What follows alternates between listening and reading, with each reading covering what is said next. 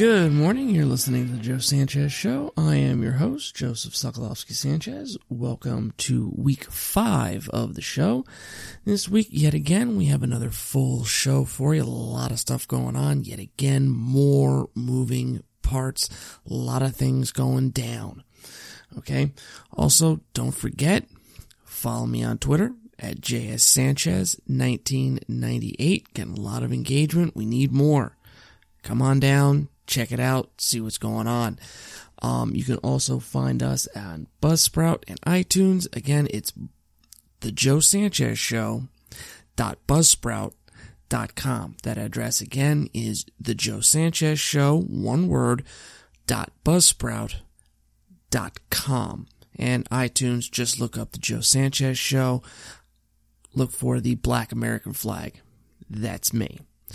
Okay, so uh, first story of the day Broward County Sheriff, uh, Sheriff Israel is uh, undergoing a vote of no confidence. Now, as you guys remember, uh, Sheriff Israel is the sheriff, the Broward County Sheriff. He's in, in charge of that. He's been the sheriff since uh, 2012.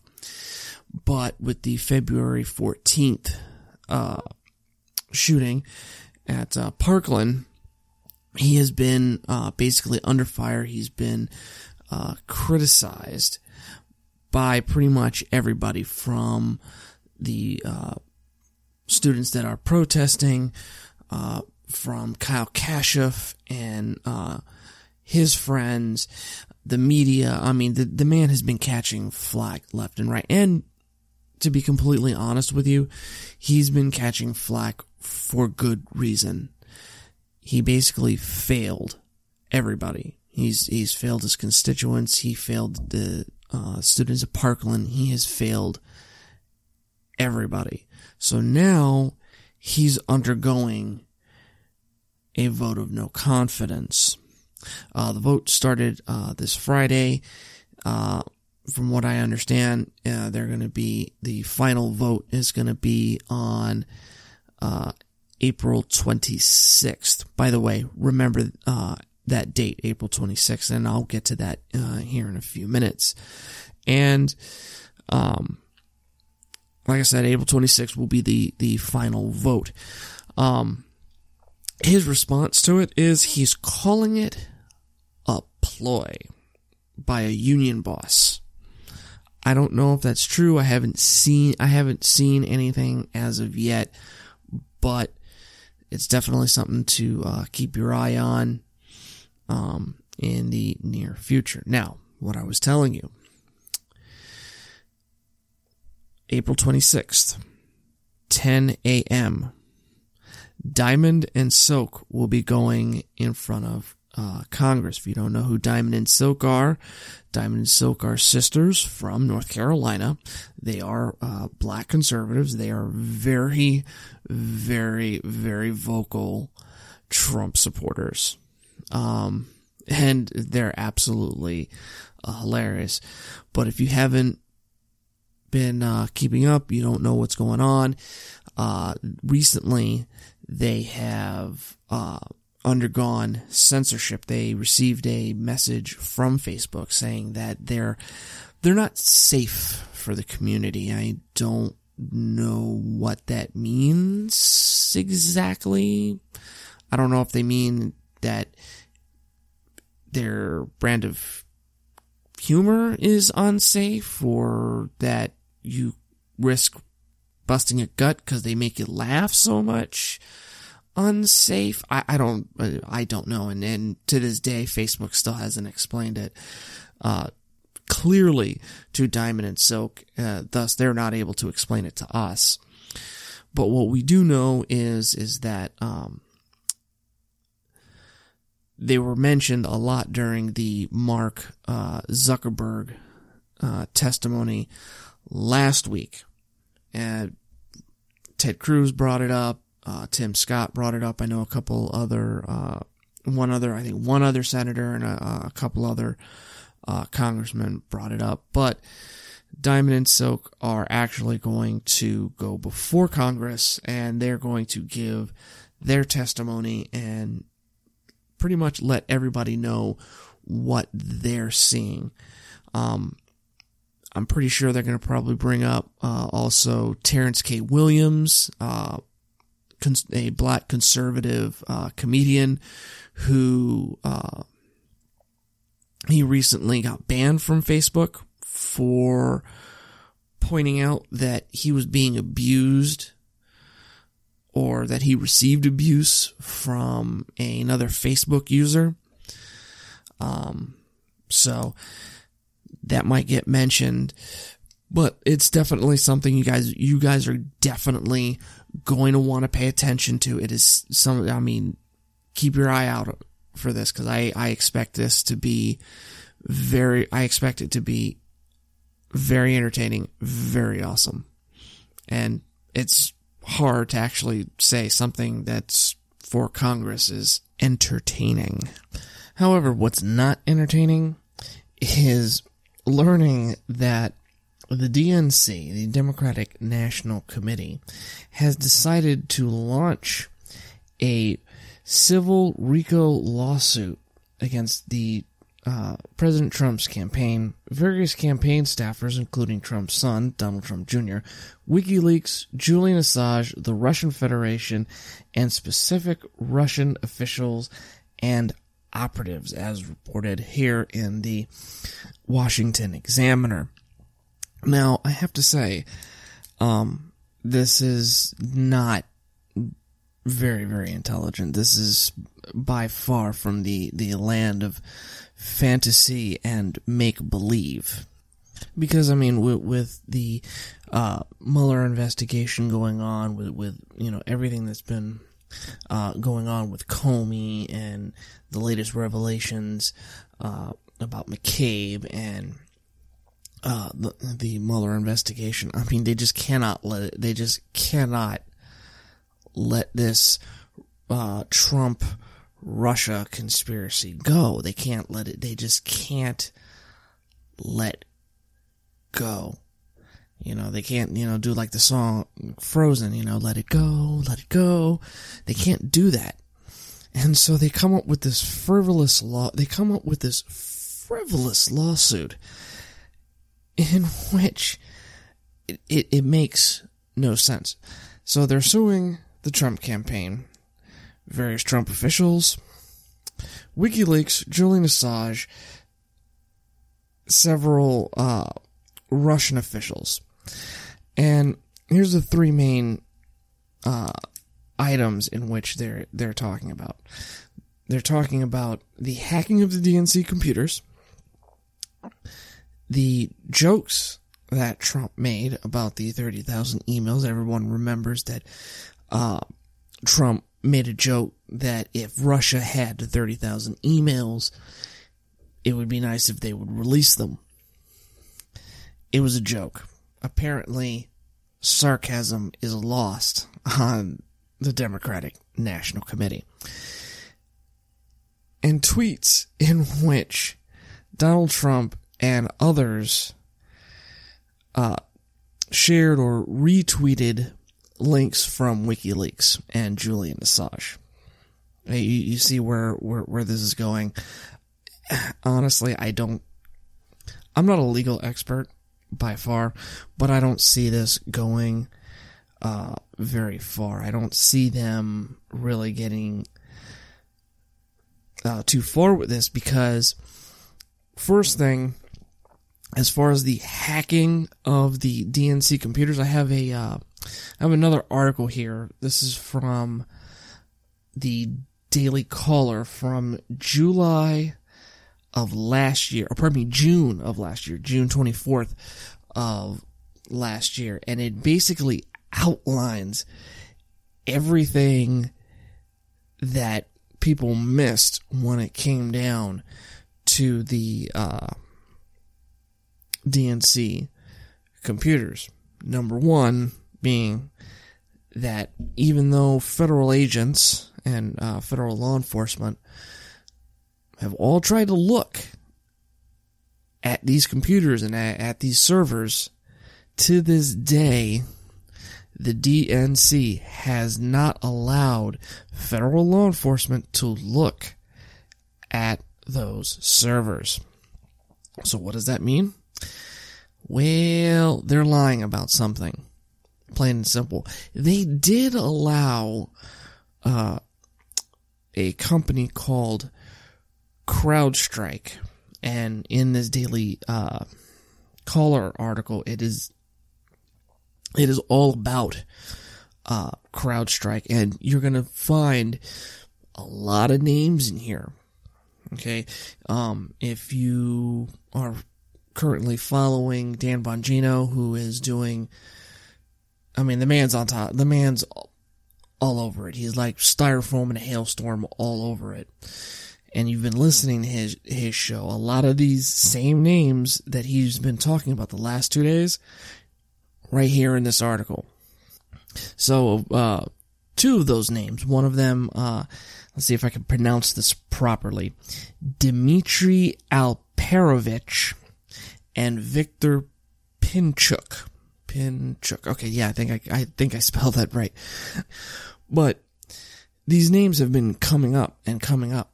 And they're coming up repeatedly over and over and over again. But the only people who keep, excuse me, the only people who continue to, to mention them is, well, us on, on our side.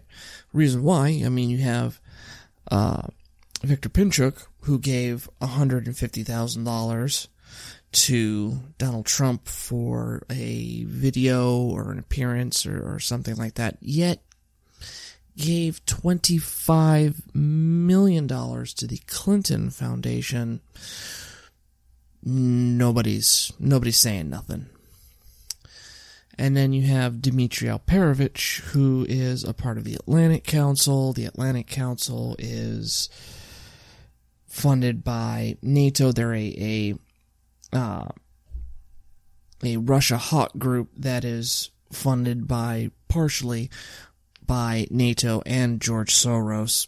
But again, nobody says anything. So as far as the whole server thing, that's a bu- that's a bunch of crap. As soon as uh, they do discovery, it's going to be the whole case is going to fall apart. I think in discovery because there's a lot of things that haven't come that haven't come out, and when they do come out, it's not going to look good for them. And by them, I mean the DNC. Now, as far as the jokes are concerned, I mean, come on. Really? You, you, you don't know sarcasm? You're unfamiliar with, with sarcasm? I mean, we are, we already know that, you know, most liberals, uh, you know, the left, the radical left, I mean, they already don't know, uh, conservatives. They don't understand conservatives. They don't understand those of us on the right. And the fact that they don't understand sarcasm, I mean, come on now it, it just goes even further to, to prove that they have no idea about us. Cause, well, sarcasm just happens to be one of the many services we offer. For free, by the way.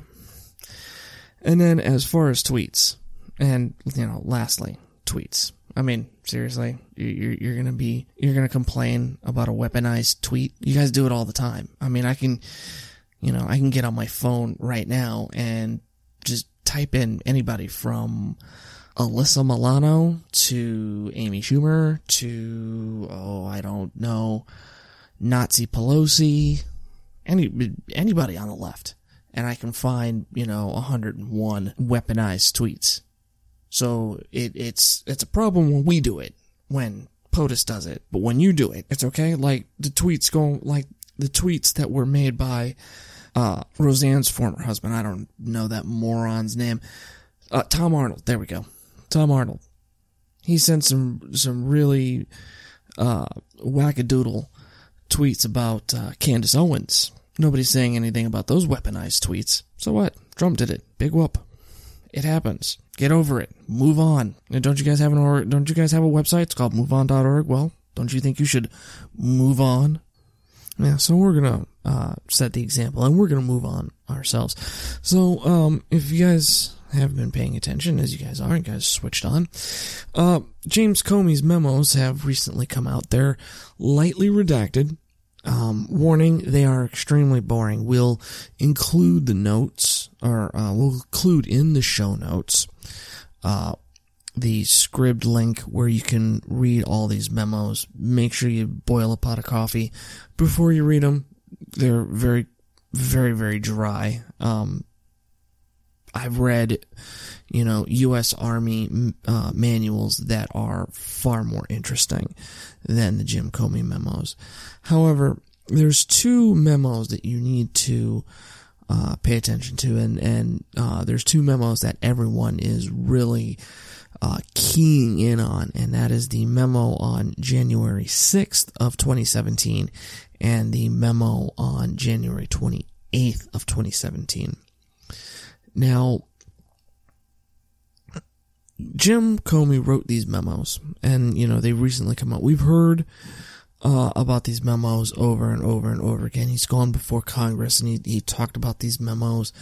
Um, one of these uh, memos got leaked, and um, they have uh, confidential uh, confidential or uh, secret designation. That's why they haven't uh, come out just yet but uh, they've been recently declassified for the most part. There are still parts that are uh, redacted, but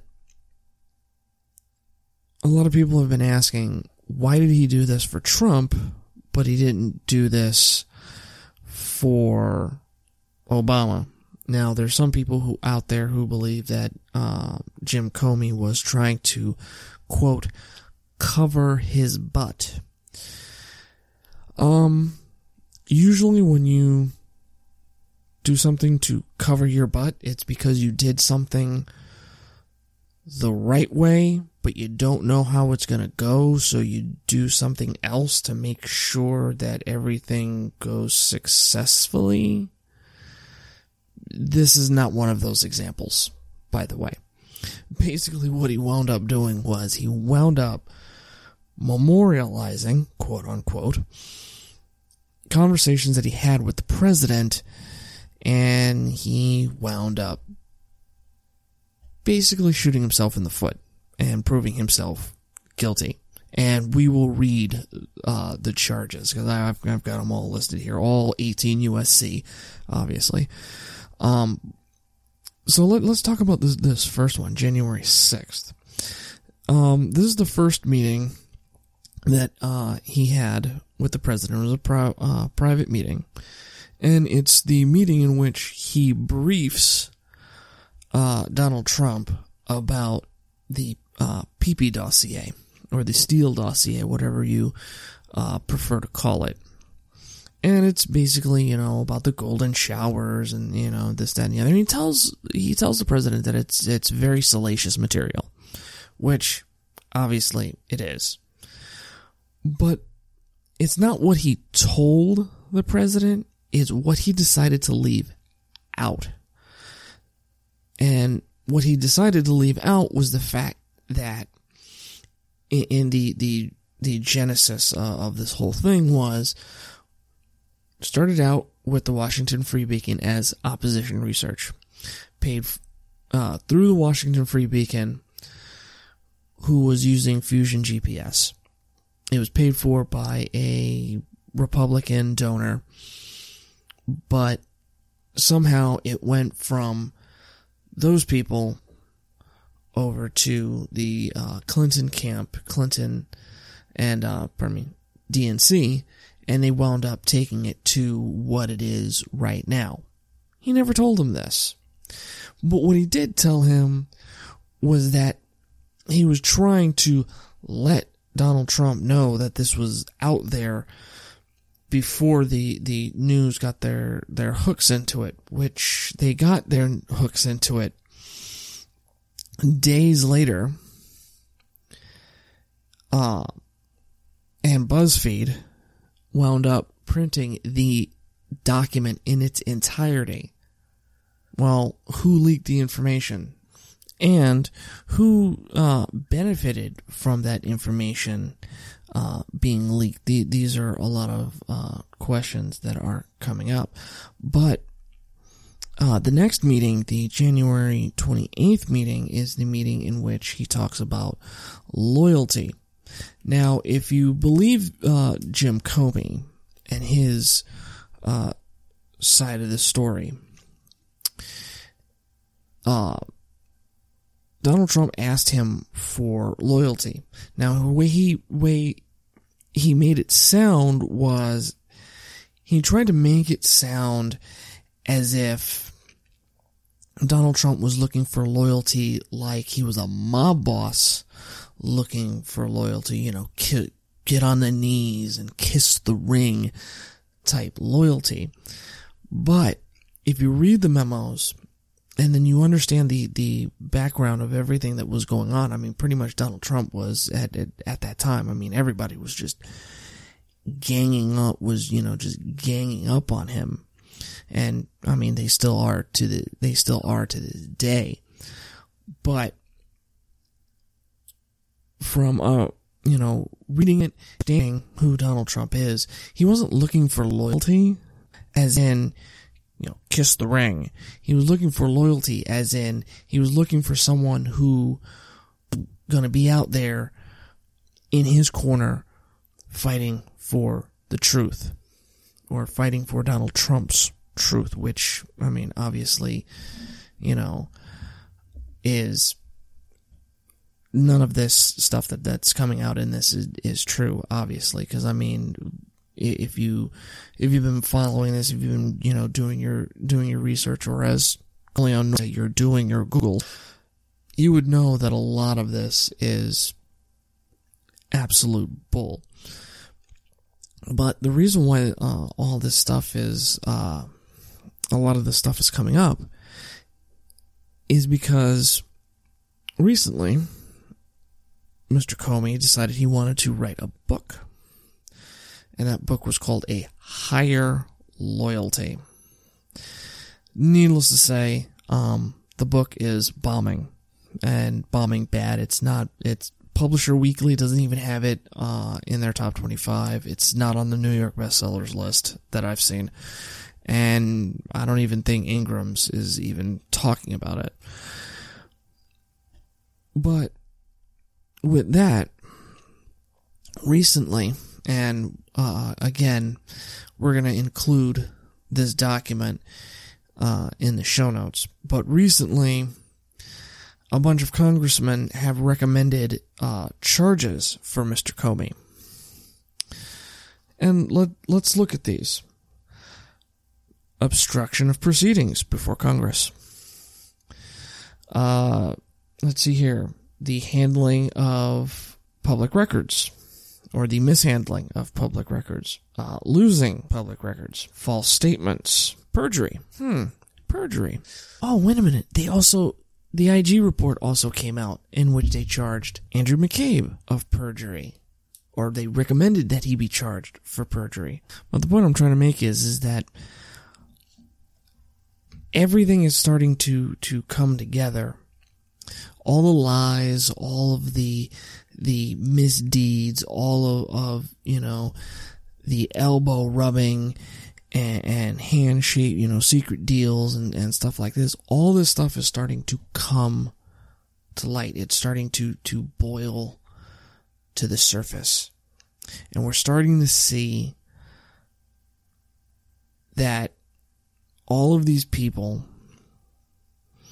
no matter what you think about Donald Trump, no matter what you, you, how you feel about the, the 2016 election, you cannot deny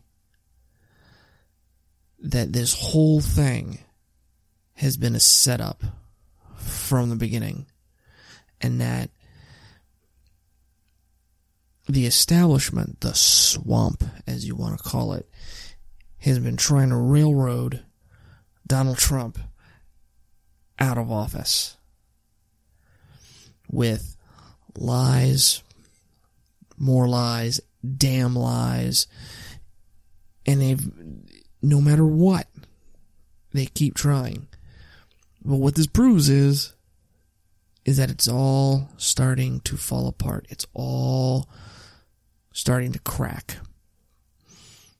But most importantly, it proves that there was no need for the Mueller probe.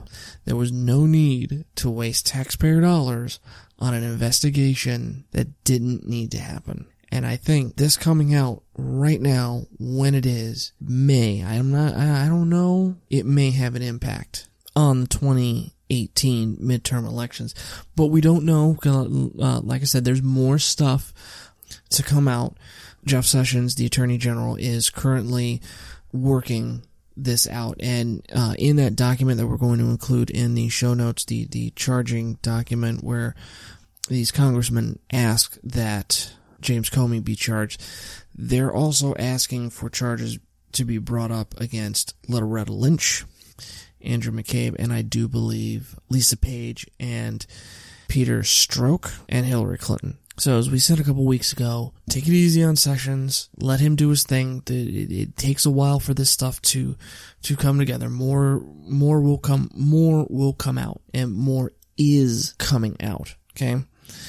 So keep your ears to the ground. Continue paying attention. Continue doing your Googles continue to, to monitor the, uh, monitor this situation as it goes down because a lot more is going to come a lot more is going to come out. There is more to come. There's more information out there. And with the with you know the democrats and the dnc and, and people on the hardcore left trying to push this you know this bogus trump russia conspiracy theory as they try to push that theory, more lies are going to come out in, into the light, and we're gonna we're gonna see how rabid this effort has gotten. However, to uh, further illustrate the rabidity of the left, recently a uh, article written in the University Star and then later covered in the Washington Examiner is is a prime example of leftist stupidity, especially when it comes down to race and the Second Amendment. In the University Star piece, the author talks about tokenism, which she describes using the Oxford Dictionary, the practice of making only a perfunctory or symbolic effort to do a particular thing, especially recruiting a small number of people from underrepresented groups in order to give the appearance of sexual or racial equality within a workforce. She goes on to say that tokenism stems from a misguided attempt to portray diversity. Now, in this whole piece, she talks about how the organization uh, TPUSA is only doing is only doing this because you know they're trying to give the appearance of diversity. They're only trying to appear as if they care about diversity. But the thing is, is that with this interview, one, you can tell that the person that wrote it did not interview Miss Antonia Okafor, and she's very, very uninformed as to uh, who Antonia Okafor is and what she does those of you who don't know who Antonia Okafor is, uh, Antonia Okafor is a uh, Texas native that uh, she's the CEO and co-founder of an organization called Empowered, and this organization advocates for uh, campus carry as well as uh, carry for women, women carrying firearms. Uh, if you re- if you guys recently heard on Twitter and saw in the it was also in the news, a young lady by the name of Brenna Spencer made a splash with a uh, picture in which she uh, tweeted and which got retweeted a lot of her carrying a firearm, which she the uh, post said she doesn't take regular graduation photos which several other uh, conservative women have also posted their own uh, photos of them carrying their legally owned firearms. And this is what Antonia Okafor is a spokeswoman for. She is a spokeswoman for, um, obviously, uh, legal gun ownership. She is a uh, advocate for uh, women em- empowerment, women being able to defend themselves with a firearm. But the point that I'm trying to make here, or that I'm trying to get to, is is that she doesn't. Uh, the writer, that is, doesn't attack Antonia Okafor based on Miss Okafor's ideas. She attacks her based on her race, which in and of itself is racist. But most importantly is that by not addressing her by the ideas and compartmentalizing Miss Okafor into this box, it's a way of marginalizing her ideas without actually addressing her ideas because she gets to ignore things like the fact that Antonia Okafor and many others like Miss Antonia Okafor, for instance, Colion Noir, who is a uh, very pop, actually he is the most popular commentator on NRA TV. She completely ignores their ideas. She completely ignores the fact that they've made uh, decisions based on information that they have found. They they've come to these ideas on their own. And that is a no-no because what her attitude is, is displaying is it shows that no no you can't leave this area this plantation of ideas in which you know if you believe in, in freedom and liberty and being able to defend yourself with a firearm, if you believe in individual responsibility and things of that nature, that's a no go. You can't believe in those things. And that is what this whole thing is all about. It was about marginalizing the ideas espoused by Miss Okafor, but as well as her choices and the fact that she believes in these things in order to impugn TPUSA, which is an organization that believes in these things. Not only do they believe in these things, but uh, they align themselves with Miss Okafor, who also believes in this the, these things, and they mutually work together to promote these things.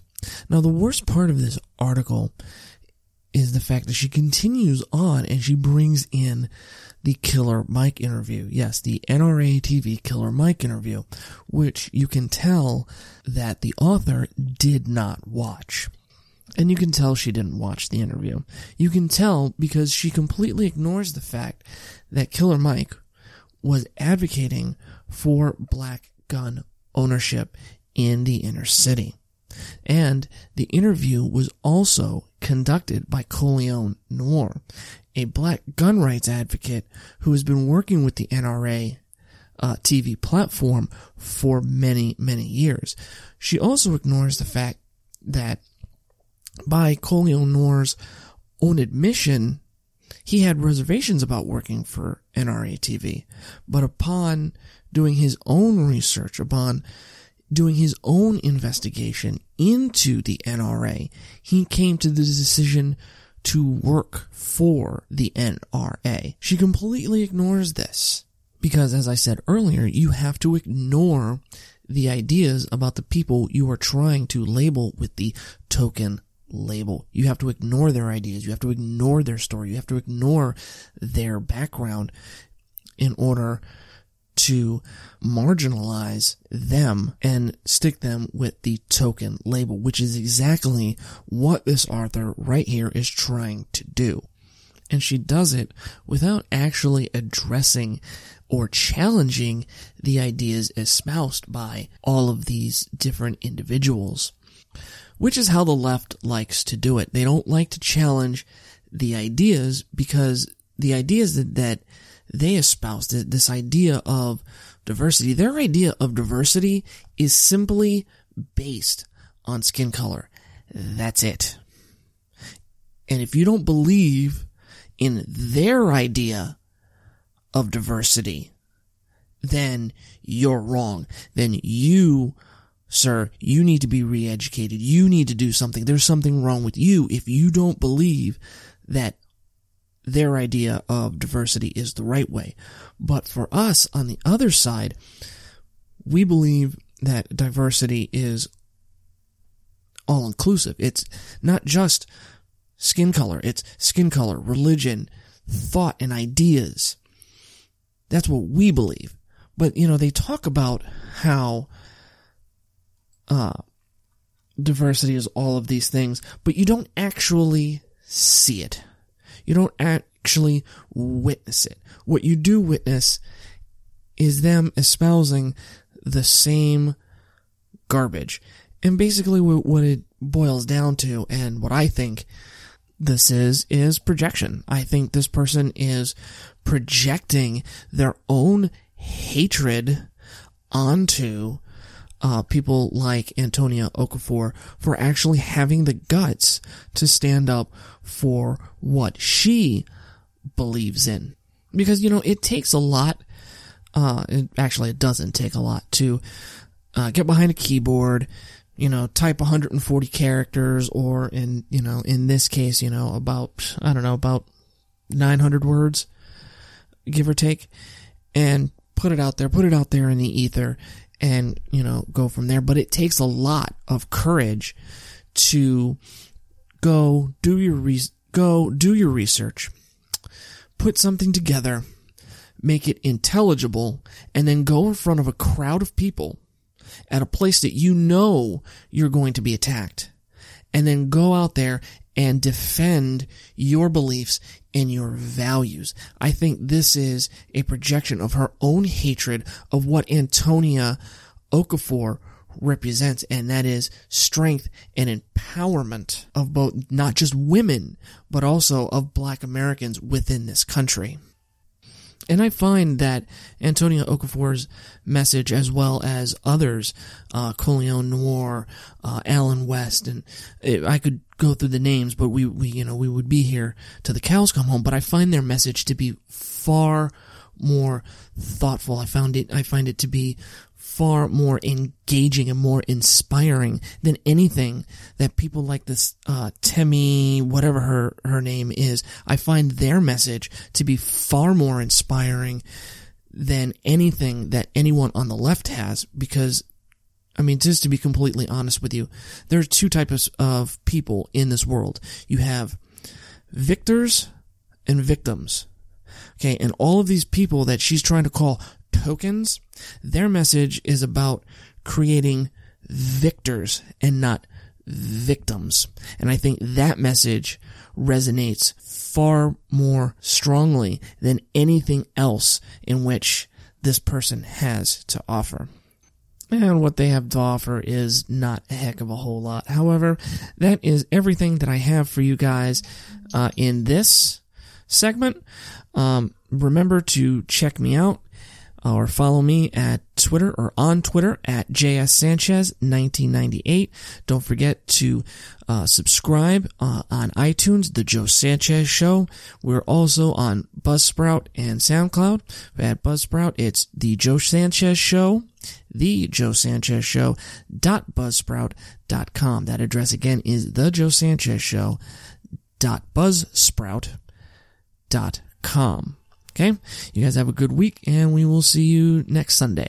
Thank you very much.